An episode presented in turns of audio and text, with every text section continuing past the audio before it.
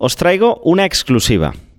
En Argentina, la gente por la calle, cuando ve a alguien con auriculares escuchando música, le dicen: ¿qué escuchás? ¿Qué escuchás? Anda para allá, bobo. Escuchá Educa tu Dinero, el podcast de Wellness Financiero. Y es que desde hace varias semanas somos el podcast número uno en Argentina en la categoría de Investing de Apple Podcasts. Y espera que se extiende a otros países de Latinoamérica. Número cinco en Chile, nueve en Nicaragua, treinta en República Dominicana. Y yo me pregunto, ¿cómo puede ser que estemos inventando un ChatGPT del que habla todo el mundo y que piensa por nosotros y no estemos trabajando en la manera de mandar un abrazo al otro lado del océano que se sienta y se reciba bien al llegar? Porque yo ahora mismo lo usaría y mandaría a muchos a nuestros oyentes de ahí. Felices de que nuestras charlas sobre dinero y bienestar se extiendan más allá de Barcelona, desde donde estamos grabando ahora mismo.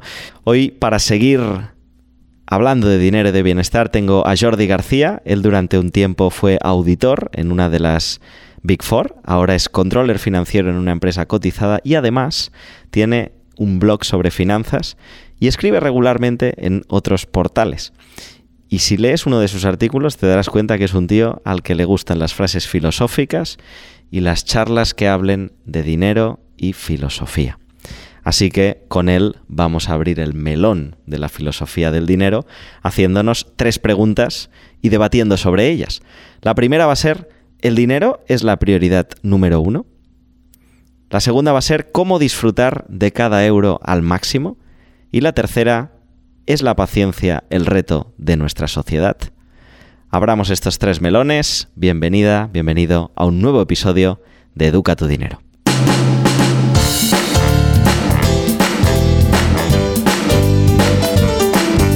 Educa tu Dinero, el podcast de Wellness Financiero.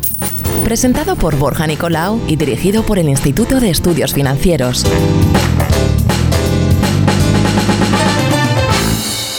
Buenas tardes, Jordi. Buenas tardes, Borja. ¿Cómo estás? Muy bien. Para mí es un placer estar aquí contigo compartiendo lo, lo poquito que sé, ¿no? Y, y espero comunicarlo de, de la mejor forma y que guste tanto en España como, como en toda Sudamérica. ¿Te sale el acento de Argentina o el de República Dominicana o el de Nicaragua? Me sale, me sale. No tan bien como a ti, pero si lo intento. A ver, mándales un abrazo. Eh, un, un, dice, un boludo, un fuerte abrazo a toda Argentina. Mira, mira, mira. Muy bien, pues eh, mandando abrazos around the world, como diría Pitbull, mister Worldwide. Nos vamos a hablar de temas muy interesantes sobre bienestar financiero, que al final es estar felices en nuestra relación con el dinero.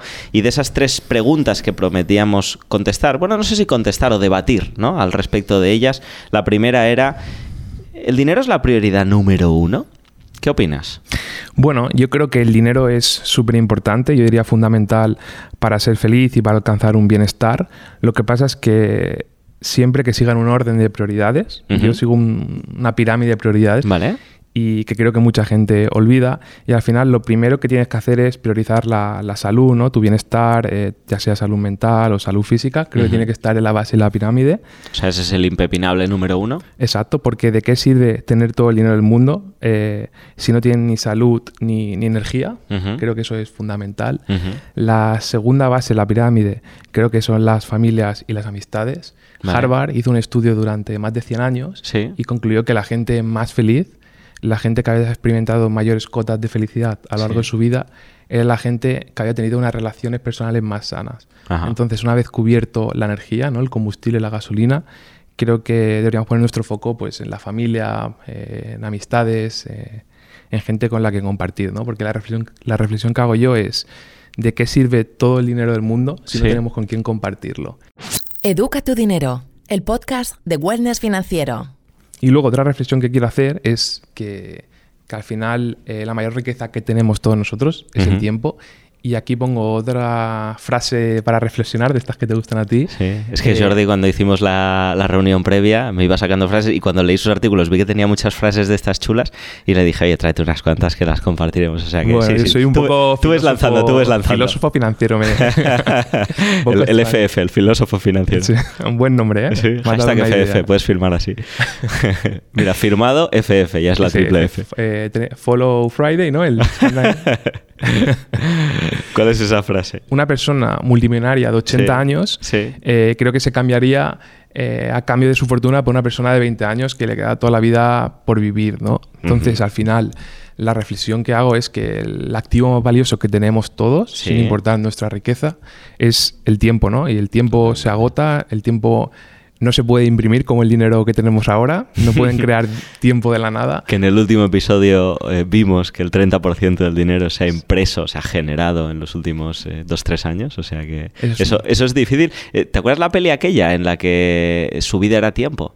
Y se transferían tiempo en vez de dinero. In time, creo que era, in, ¿no? time, in, time. in time. In time. Aquello sería una manera de, de alguna manera, imprimir tiempo con tus acciones, ¿no? Pero no estamos ahí. No o sea estamos, que todavía no. Estamos, eh, que de momento el tiempo es limitado. Sí. Y al final a todos se nos agota, ¿no? Por ejemplo, Rockefeller uh-huh. ya no está, la familia uh-huh. Medici no está, Jeff Bezos en cien años. Bueno, Jeff Bezos a lo mejor un ejemplo malo porque el tío seguro que está invirtiendo ahí uh-huh. para, para vivir más años. Walt pero, Disney no está, pero igual reaparece, ¿no? Está, está, en la está congelado. Sección, en la sección de Nuggets. En la sección de Nuggets. Bueno, yo me acuerdo de una charla que fui hace unos años en la que dijeron una cosa que a mí me, me, bueno, me abrió mucho los ojos, ¿no? Que dijeron, el primer ser humano que no se morirá ya ha nacido. Decían, la, la tecnología está avanzando tan rápido que llegará un momento en que podremos decidir si morimos o no. Claro que no estamos allí, ¿eh? Pero en el que sí que podremos decir, oye, pues eh, como ya están secuenciando el A D N, como están haciendo avances muy grandes en medicina, tecnología, etcétera, como que sí que podremos. Bueno, de momento no, de momento sí que podemos, no. Y... pero yo gestionaría mis finanzas pensando Ajá. en que eso no, no es posible, ¿no? Porque si piensas que va a seguir para siempre, sí. tus decisiones serían distintas y creo que no serían la, la más inteligente. Uh-huh. Muy bien, perfecto. Entonces decimos que el, el tiempo es una de las, bueno, es la cosa más valiosa que tenemos y, y en la pirámide decías, pues ponemos salud en lo más importante, luego familia, amigos y por encima el dinero, ¿no? Porque... Por encima del dinero, eh, carrera profesional, eh, creo que es, como he dicho, fundamental, es muy importante, pero creo que tiene que ir por este orden para que sea sostenible uh-huh. y que aporte el máximo valor, porque eh, creo que mucha gente lo busca primero el dinero, ¿no? Uh-huh. Primero tengo el dinero, luego la familia, luego tengo la salud. Yeah. Por el camino a lo mejor eh, la familia no va tan bien, la uh-huh. salud se va deteriorando, cada, cada segundo nuestras células se van eh, oxidando, ¿no? Sí, sí, sí. Entonces creo que, que tener desde lo antes posible las prioridades, las prioridades claras uh-huh. creo que es importante, ¿no? O sea, poner el dinero eh, en su justa posición, ¿no? Entender que, que al final el dinero... no es un fin en sí mismo, uh-huh. sino es un medio para, para otras metas más superiores, ¿no? Uh-huh. Mira, de hecho, relacionando estos varios conceptos que, que han salido, recuerdo también haber leído hace un tiempo una cosa que me llamó mucho la atención, que decía, si hablamos de tres bloques, tiempo, energía y dinero, y las diferentes fases de la vida, cuando tú eres joven, tienes tiempo y tienes energía, pero no tienes dinero. Cuando eres... vamos a decir, edad media, ¿no? Ya tienes treinta años, de treinta a los setenta, vamos a poner, o a los sesenta, no sé, cada uno que, que se ubique ahí como quiera, um, tienes energía, tienes dinero, pero normalmente no tienes el tiempo. Es esa época de tu vida, ¿no? En la que vas súper estresado, el trabajo, la familia, los niños, no sé qué, no tienes tiempo para nada.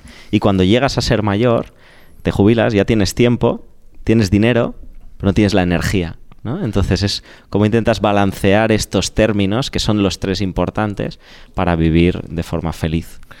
Esto, bueno, hay un, una foto que he compartido a veces en la cuenta de Twitter, uh-huh. que aparece un, un señor, ¿no? persiguiendo dinero. Al principio, en el, en el, al principio de la imagen se ve joven, uh-huh. luego en la segunda secuencia se ve un poco más mayor y en la tercera se ve ya... bastante anciano. Ajá. Y se ve como persigue dinero, persigue dinero, cada vez va acumulando más dinero, pero luego cuando ya tiene el dinero hay un barranco, hay un precipicio y se ha acabado. Sí, la he visto, es muy guay. Entonces, bueno, esto al final no se puede alterar. Es difícil encontrar el equilibrio, pero yo creo que reflexionando y poniendo, pues, cada vez asignando un poquito más a lo importante, se puede conseguir. El, el equilibrio eterno siempre es distinto porque la vida va cambiando todos los días, uh-huh. pero bueno, eh, si lo entiendes... ya no ya no lo valoras más las experiencias o el ahorro en función de... Uh-huh.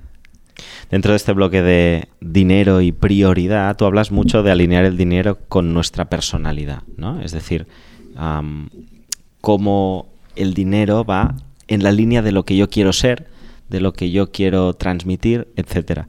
Y ahí comentabas varios puntos, uno de ellos, ver el dinero como energía vital. Cuéntame más sobre esto, que me pareció súper interesante cuando lo leí. Bueno, volviendo al que hemos hablado antes, que el dinero es tiempo, ¿no? Si mm. tú tienes unos costes al año de veinte mil gastos mm-hmm. fijos y tienes cien mil euros ahorrado, en realidad tienes cinco años de vida, ¿no? O sea, mm-hmm. al final es el, el dinero es energía, es sí. tiempo.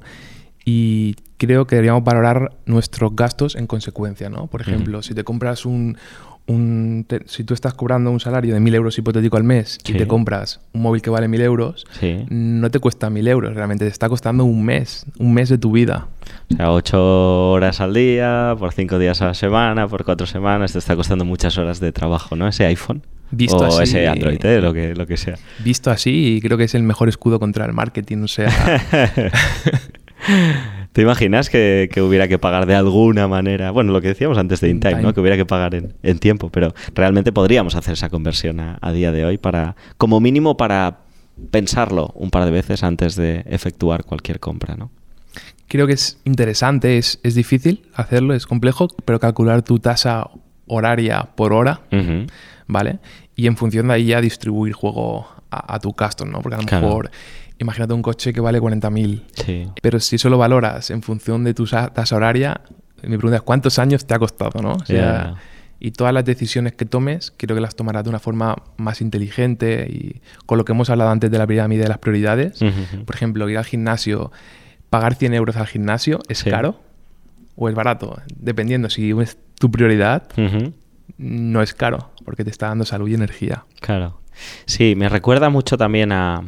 a un tema que hemos hablado muchas veces, ¿no? Aquí, que es, al final, antes de pensar en dónde gasto el dinero, hay que hacer un trabajo previo, que es pensar qué quiero hacer en general con mi vida, qué cosas me gustan, cuáles son mis prioridades vitales, y luego alinear ese gasto a las prioridades vitales. Y por eso, si, lo que tú decías, ¿no? Si, si ahora una prioridad este año va a ser el gimnasio, la salud, el trabajarme, porque tiene un sentido en mi vida...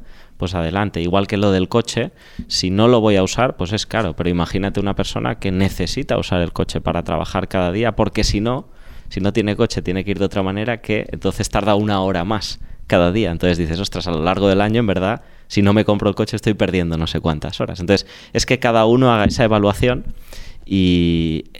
estrategias como esta que tú cuentas de poner el dinero en valor tiempo nos pueden ayudar mucho a tomar las decisiones.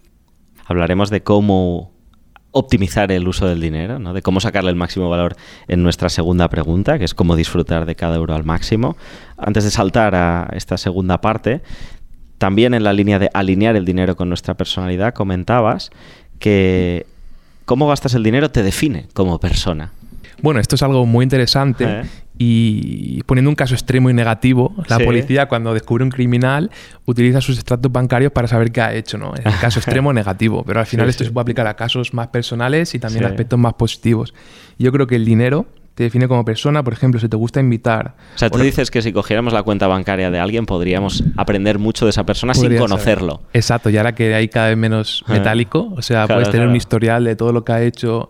O sea, que... para Tinder, una buena idea sería que aparte de las fotos, para conocer a la otra persona, pudiéramos ver el extracto bueno, bancario no durante un mes, ¿no? Motivo, sí, y así sí, ya sí. sabes un poco de qué palo va esta persona, exacto, ¿no? Que te maché por los extractos. Y si tú ves que los últimos seis viernes ha estado en la misma cafetería, dices, mira, soy sus, su séptima cita en las últimas siete semanas. No, pero es verdad que aprenderíamos mucho, ¿no? De, de cualquier persona viendo su, su, su extracto bancario. Exacto. Por ejemplo, o sea, si te gusta mucho invitar, si no te duele tanto invitar a tus amigos, mm-hmm.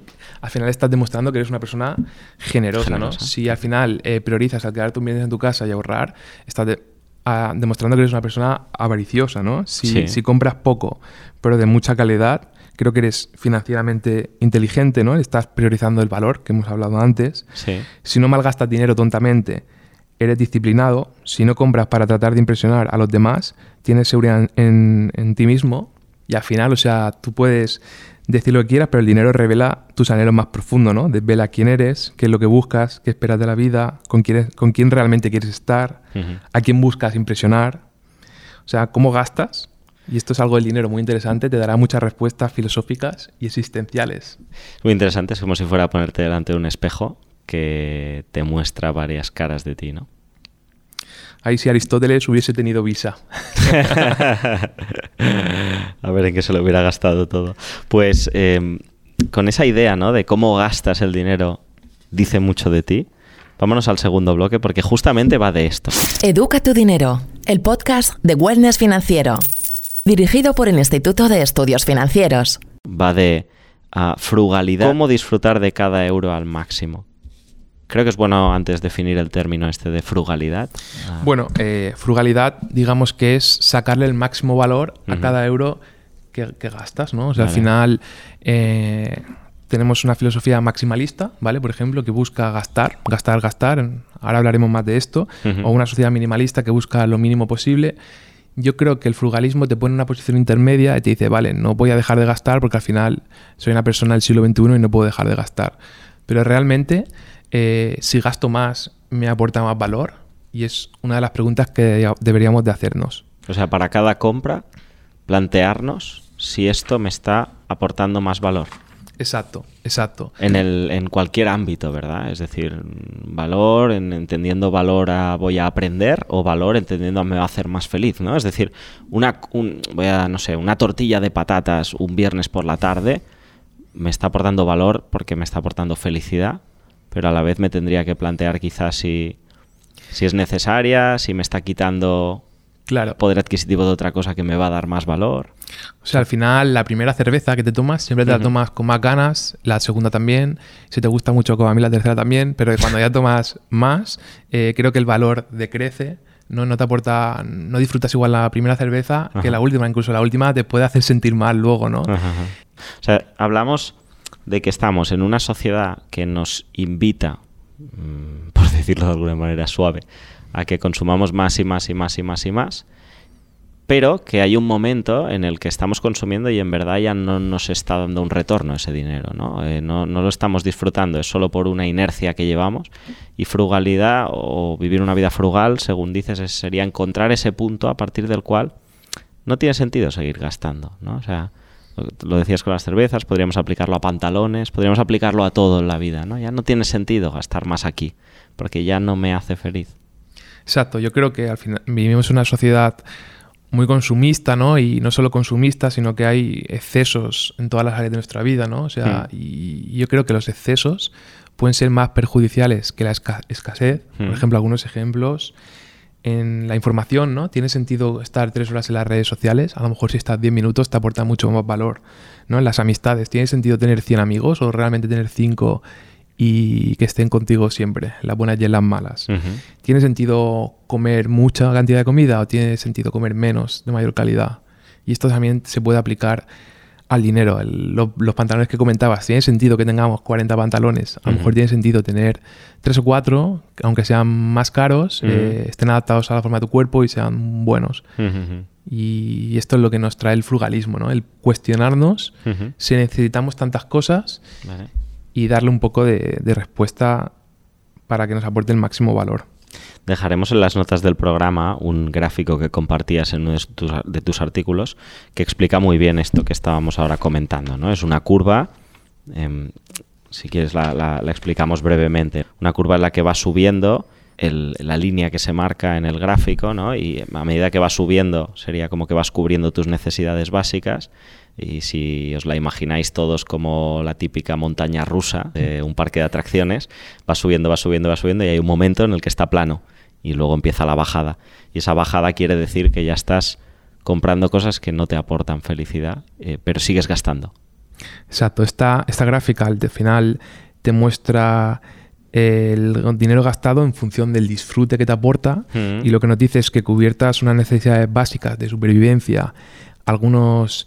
Eh, algunas comodidades, incluso un poco de, de lujos, ¿no? Mm. A partir de ahí ya se vuelve plana y ya únicamente va, va para abajo, ¿no? Mm. O sea, hay un poquito de lujo que sí que entra en la felicidad, ¿no? Que es aquel, es aquel caprichito que te va, das de vez Exacto. en cuando y que está bien, ¿no? La cosa es que no estés en el... Venga, todo, todo. Todo lo que me apetezca me lo voy a permitir. Todo, todo. Porque llega Exacto. un momento en que ya no lo disfrutas. Educa tu dinero. El podcast de Wellness Financiero. Entonces, en, en ese camino a encontrar la frugalidad, ¿no? A poder encontrar ese punto en el que gasto el dinero de una manera óptima, decíamos no consumir más de lo necesario, que esto es algo que ya que hemos comentado.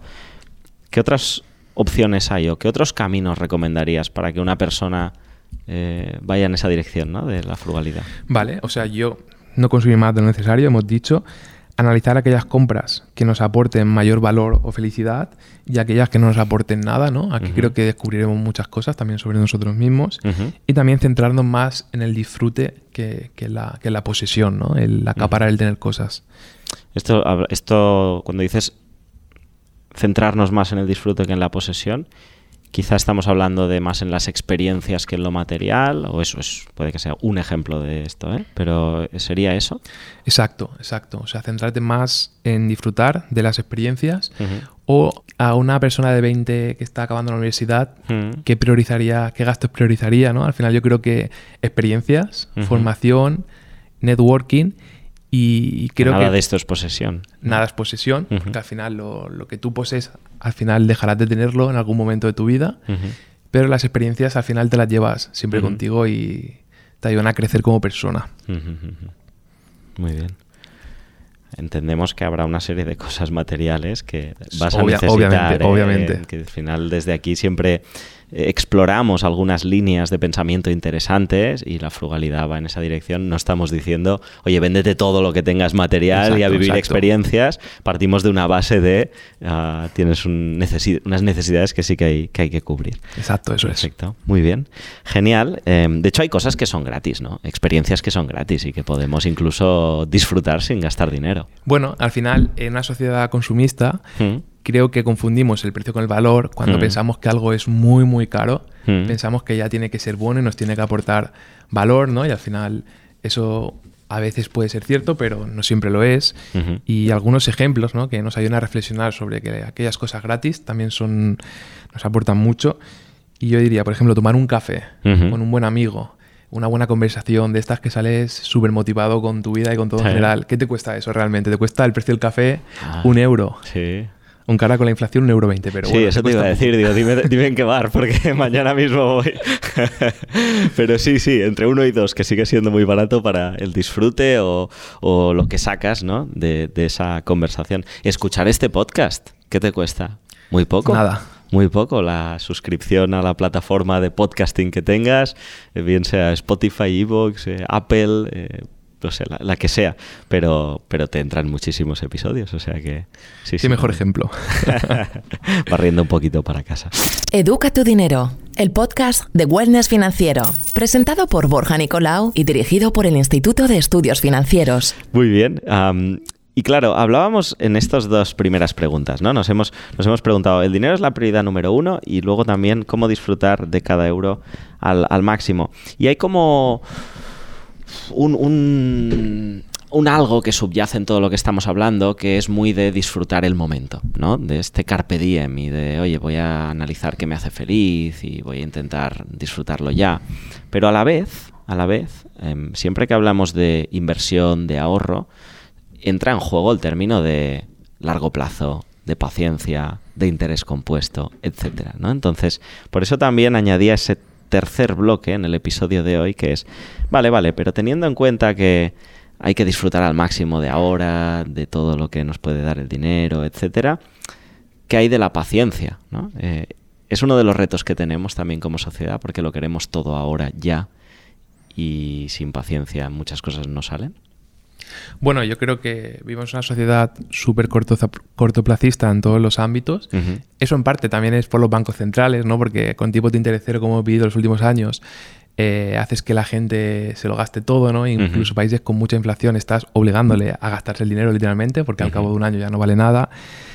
Y la paciencia, pues yo creo que al final todas las cosas más importantes en la vida se nutren de la capitalización compuesta, ¿no? De pequeños pasos todos los días, que si tú hoy miras para atrás no vas a ver ningún progreso, pero cuando pasan diez años miras para atrás y vas a ver que has hecho bastante.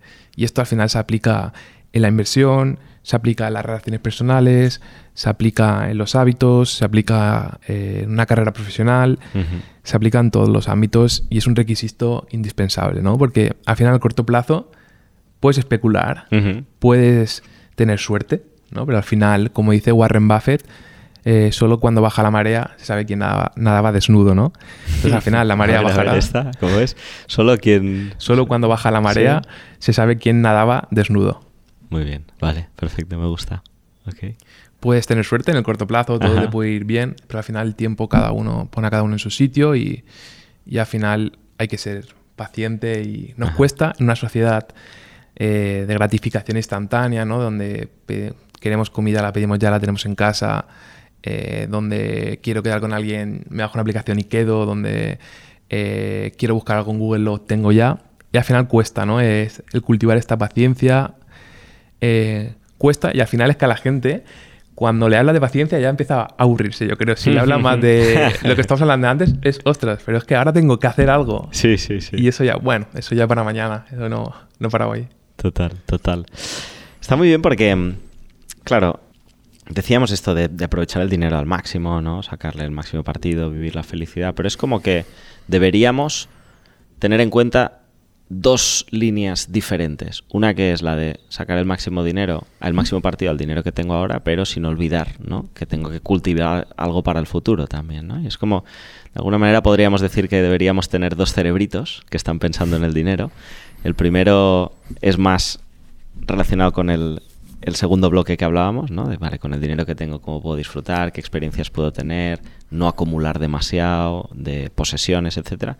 Y a la vez hay otro que tiene que decir, pero guárdate un poquito para el futuro y además ten en cuenta que todo lo que generes hoy para el futuro, con los intereses compuestos, con eh, el ahorro, etcétera, pues va a ser genial. Exacto, me ha gustado esta distinción que has hecho, porque al final, en el corto plazo, uh-huh. cómo gastas, tienes que descubrir realmente cómo eres, qué es lo que quieres. Uh-huh. Sin embargo, a largo plazo únicamente necesitas dejar el dinero muerto años y años, no para uh-huh. que capitalice, y es complicado este equilibrio, yo creo, ¿no? Porque claro, al final claro, claro. si priorizas el corto plazo te olvidas del largo plazo, claro. eh, hasta que el largo plazo colisiona con el presente, uh-huh. no haber ahorrado cuando tenías que haber ahorrado, ¿no? Hay una frase, eh, ya que has dicho que me gustan mucho las frases, de Peter Lynch, que dice que la gente no tiene paciencia para enriquecerse lentamente, por eso decide arruinarse rápidamente. Vale. Aplicable, aplicable hoy con las criptomonedas, sí. con gente apuestas pensando que se hace rica rápido, ¿no? Uh-huh. Totalmente, totalmente.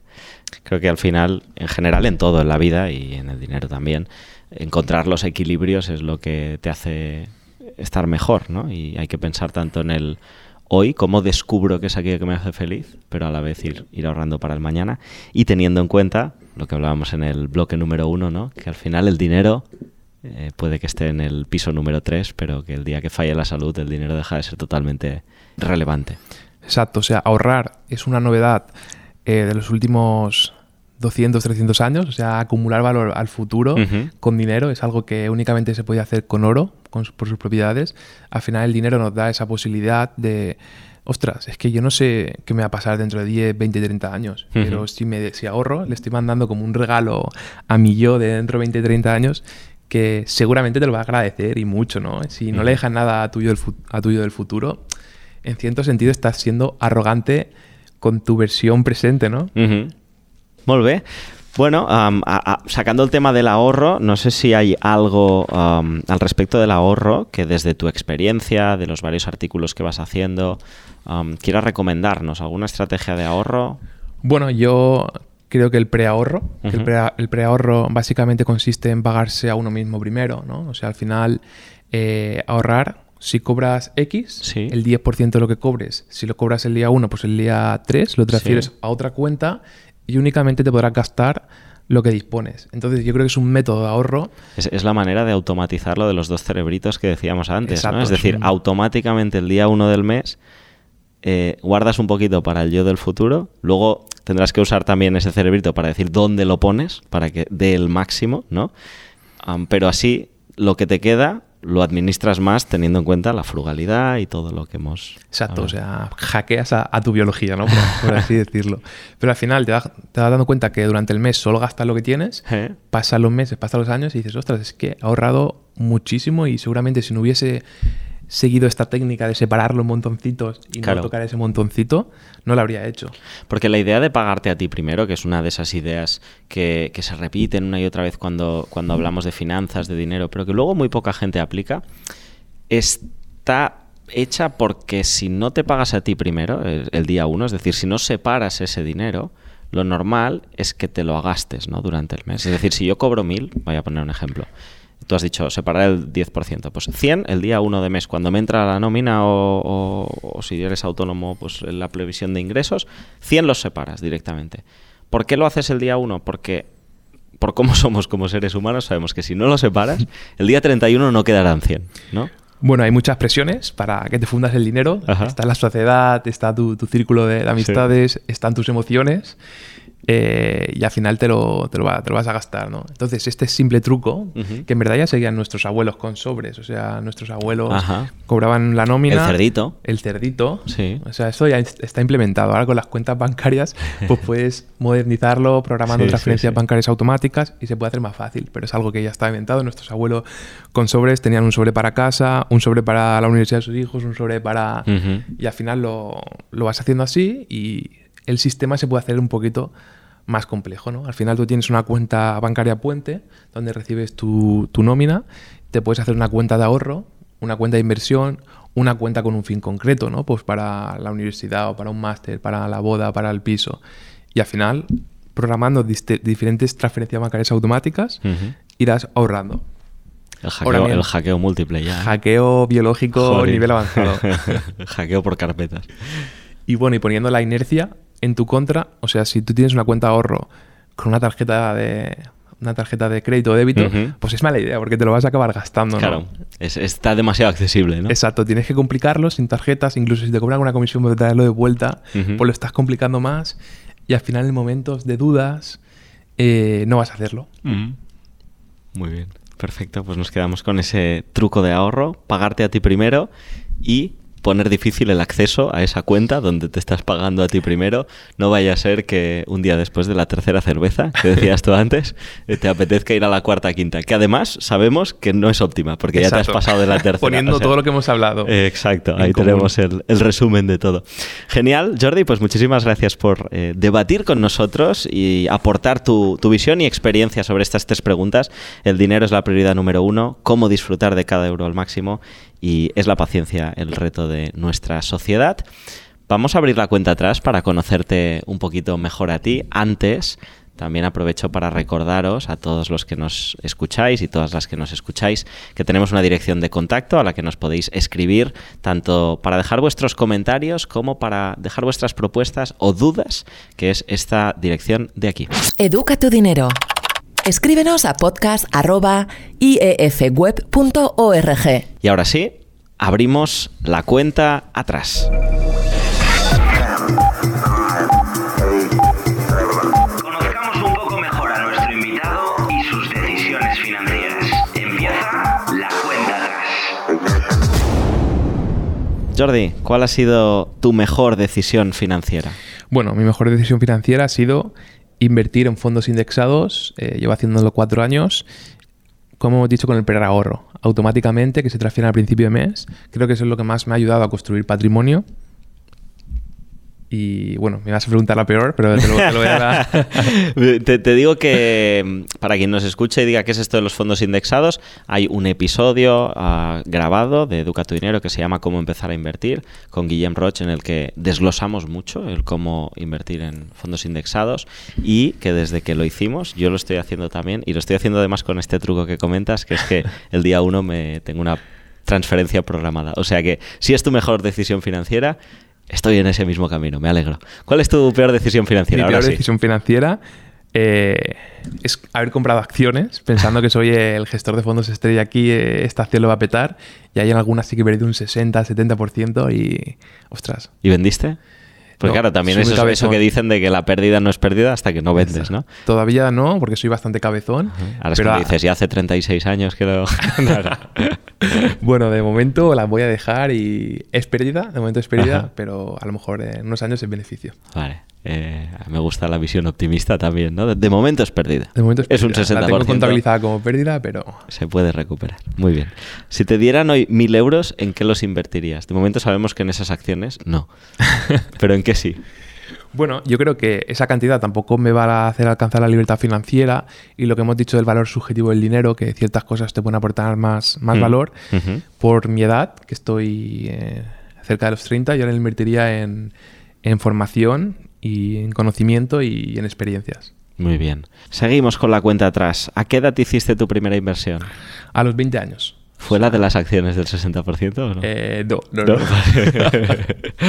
Vale. Fue fondos eh, indexados también y, uh-huh. y bueno, o sea, a una edad que yo estaba estudiando administración y dirección de empresas, ya sabía sí. algo. O sea, no, no soy la persona típica que no invertía a los ocho años. Uh-huh, eh, uh-huh. No, no, yo lo descubrí a los veinte. Muy bien. Tarde. ¿Ahora tienes veintiocho? veintiocho. veintiocho, vale. Muy bien. Um, ¿Vives de alquiler o de propiedad? Bueno, al final soy barcelonés junior, llevo poco tiempo en Barcelona y uh-huh. creo que ya te he contestado. Eh, alquiler. No hace falta que dices nada más, ¿no? Bueno, no sé, podría ser, podría ser también de propiedad, pero es verdad que está la cosa cara en Barcelona y si eres recién llegado, primero hay que conocer la ciudad y luego... Claro, estoy viendo el barrio que me gusta. Estoy... Exacto, exacto. Y ahorrando para ese exacto, barrio. Exacto, exacto. ¿Y tienes algún criptoactivo? Aunque por lo que me has dicho antes, intuyo que es la respuesta.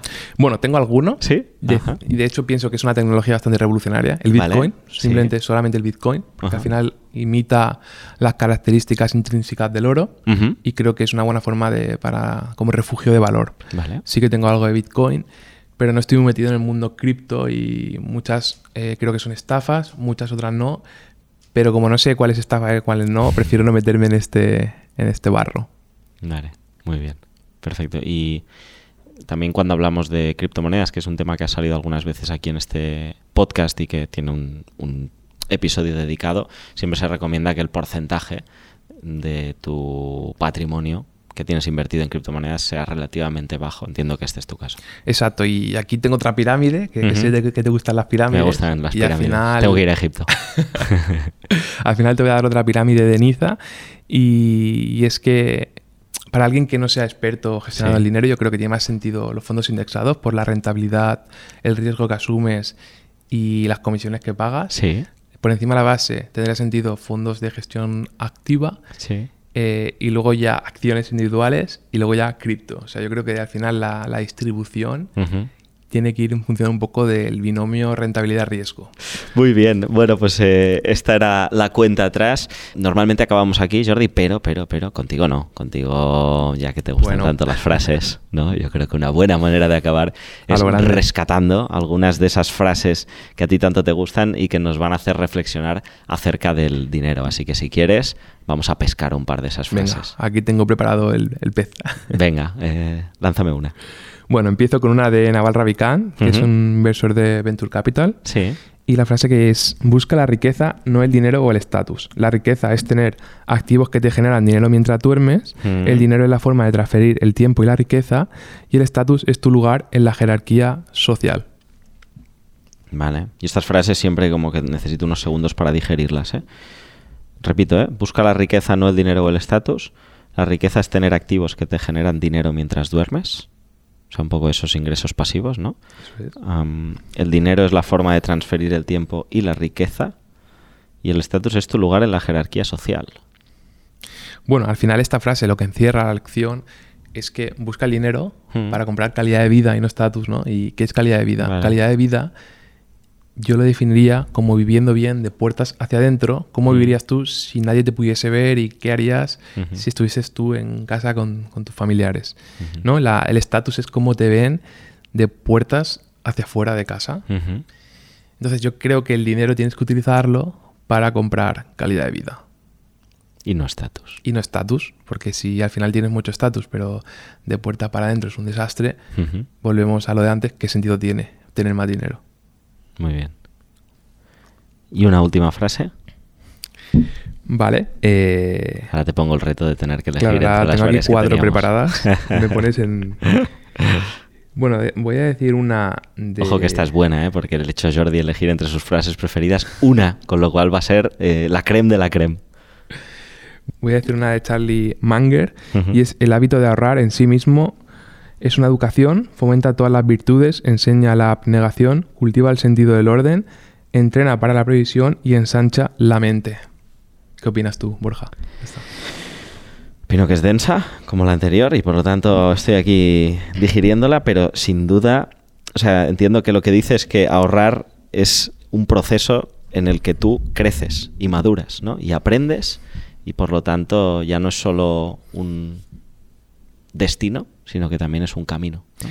Bueno, al final ahorrar siempre implica renunciar a algo, ¿no? Uh-huh. Porque si pudiese gastar en todo ilimitado, claro, pues no podrías ahorrar. Implica conocerte a ti mismo, eh, implica ignorar un poco las voces consumistas de uh-huh. la sociedad o, o tus emociones, ¿no? Que, que siempre nos traicionan, y cultiva pues todas las virtudes que, que se te pueda ocurrir. Entonces creo que es una buena frase, y, y el ahorro no es simplemente por acaparar, por uh-huh. tener más, sino otras propiedades que te aporta que, que son interesantes. Muy bien, pues gracias por enseñarnos a ahorrar y a la vez también a gastar cuando hay que gastar de una manera que tenga sentido para lo que son nuestros objetivos vitales. Creo que hoy nos vamos todos con esa idea de los dos cerebritos que de alguna manera compensan el disfrute de hoy con el disfrute del mañana. Muchísimas gracias por pasar por Educa tu Dinero, Jordi. Un placer, y espero que haya sido útil lo poquito que sé y como lo he comunicado. Espero que ayude a alguien en Sudamérica o en España. Y un o en China, que también estamos en el top de sí, los podcasts, ostras. De verdad. Sí, sí, sí. Sí. No, sí, sí, sí, alucinante. Bueno, pues para mí un verdadero placer estar aquí esta tarde contigo, Borja. Muchas gracias.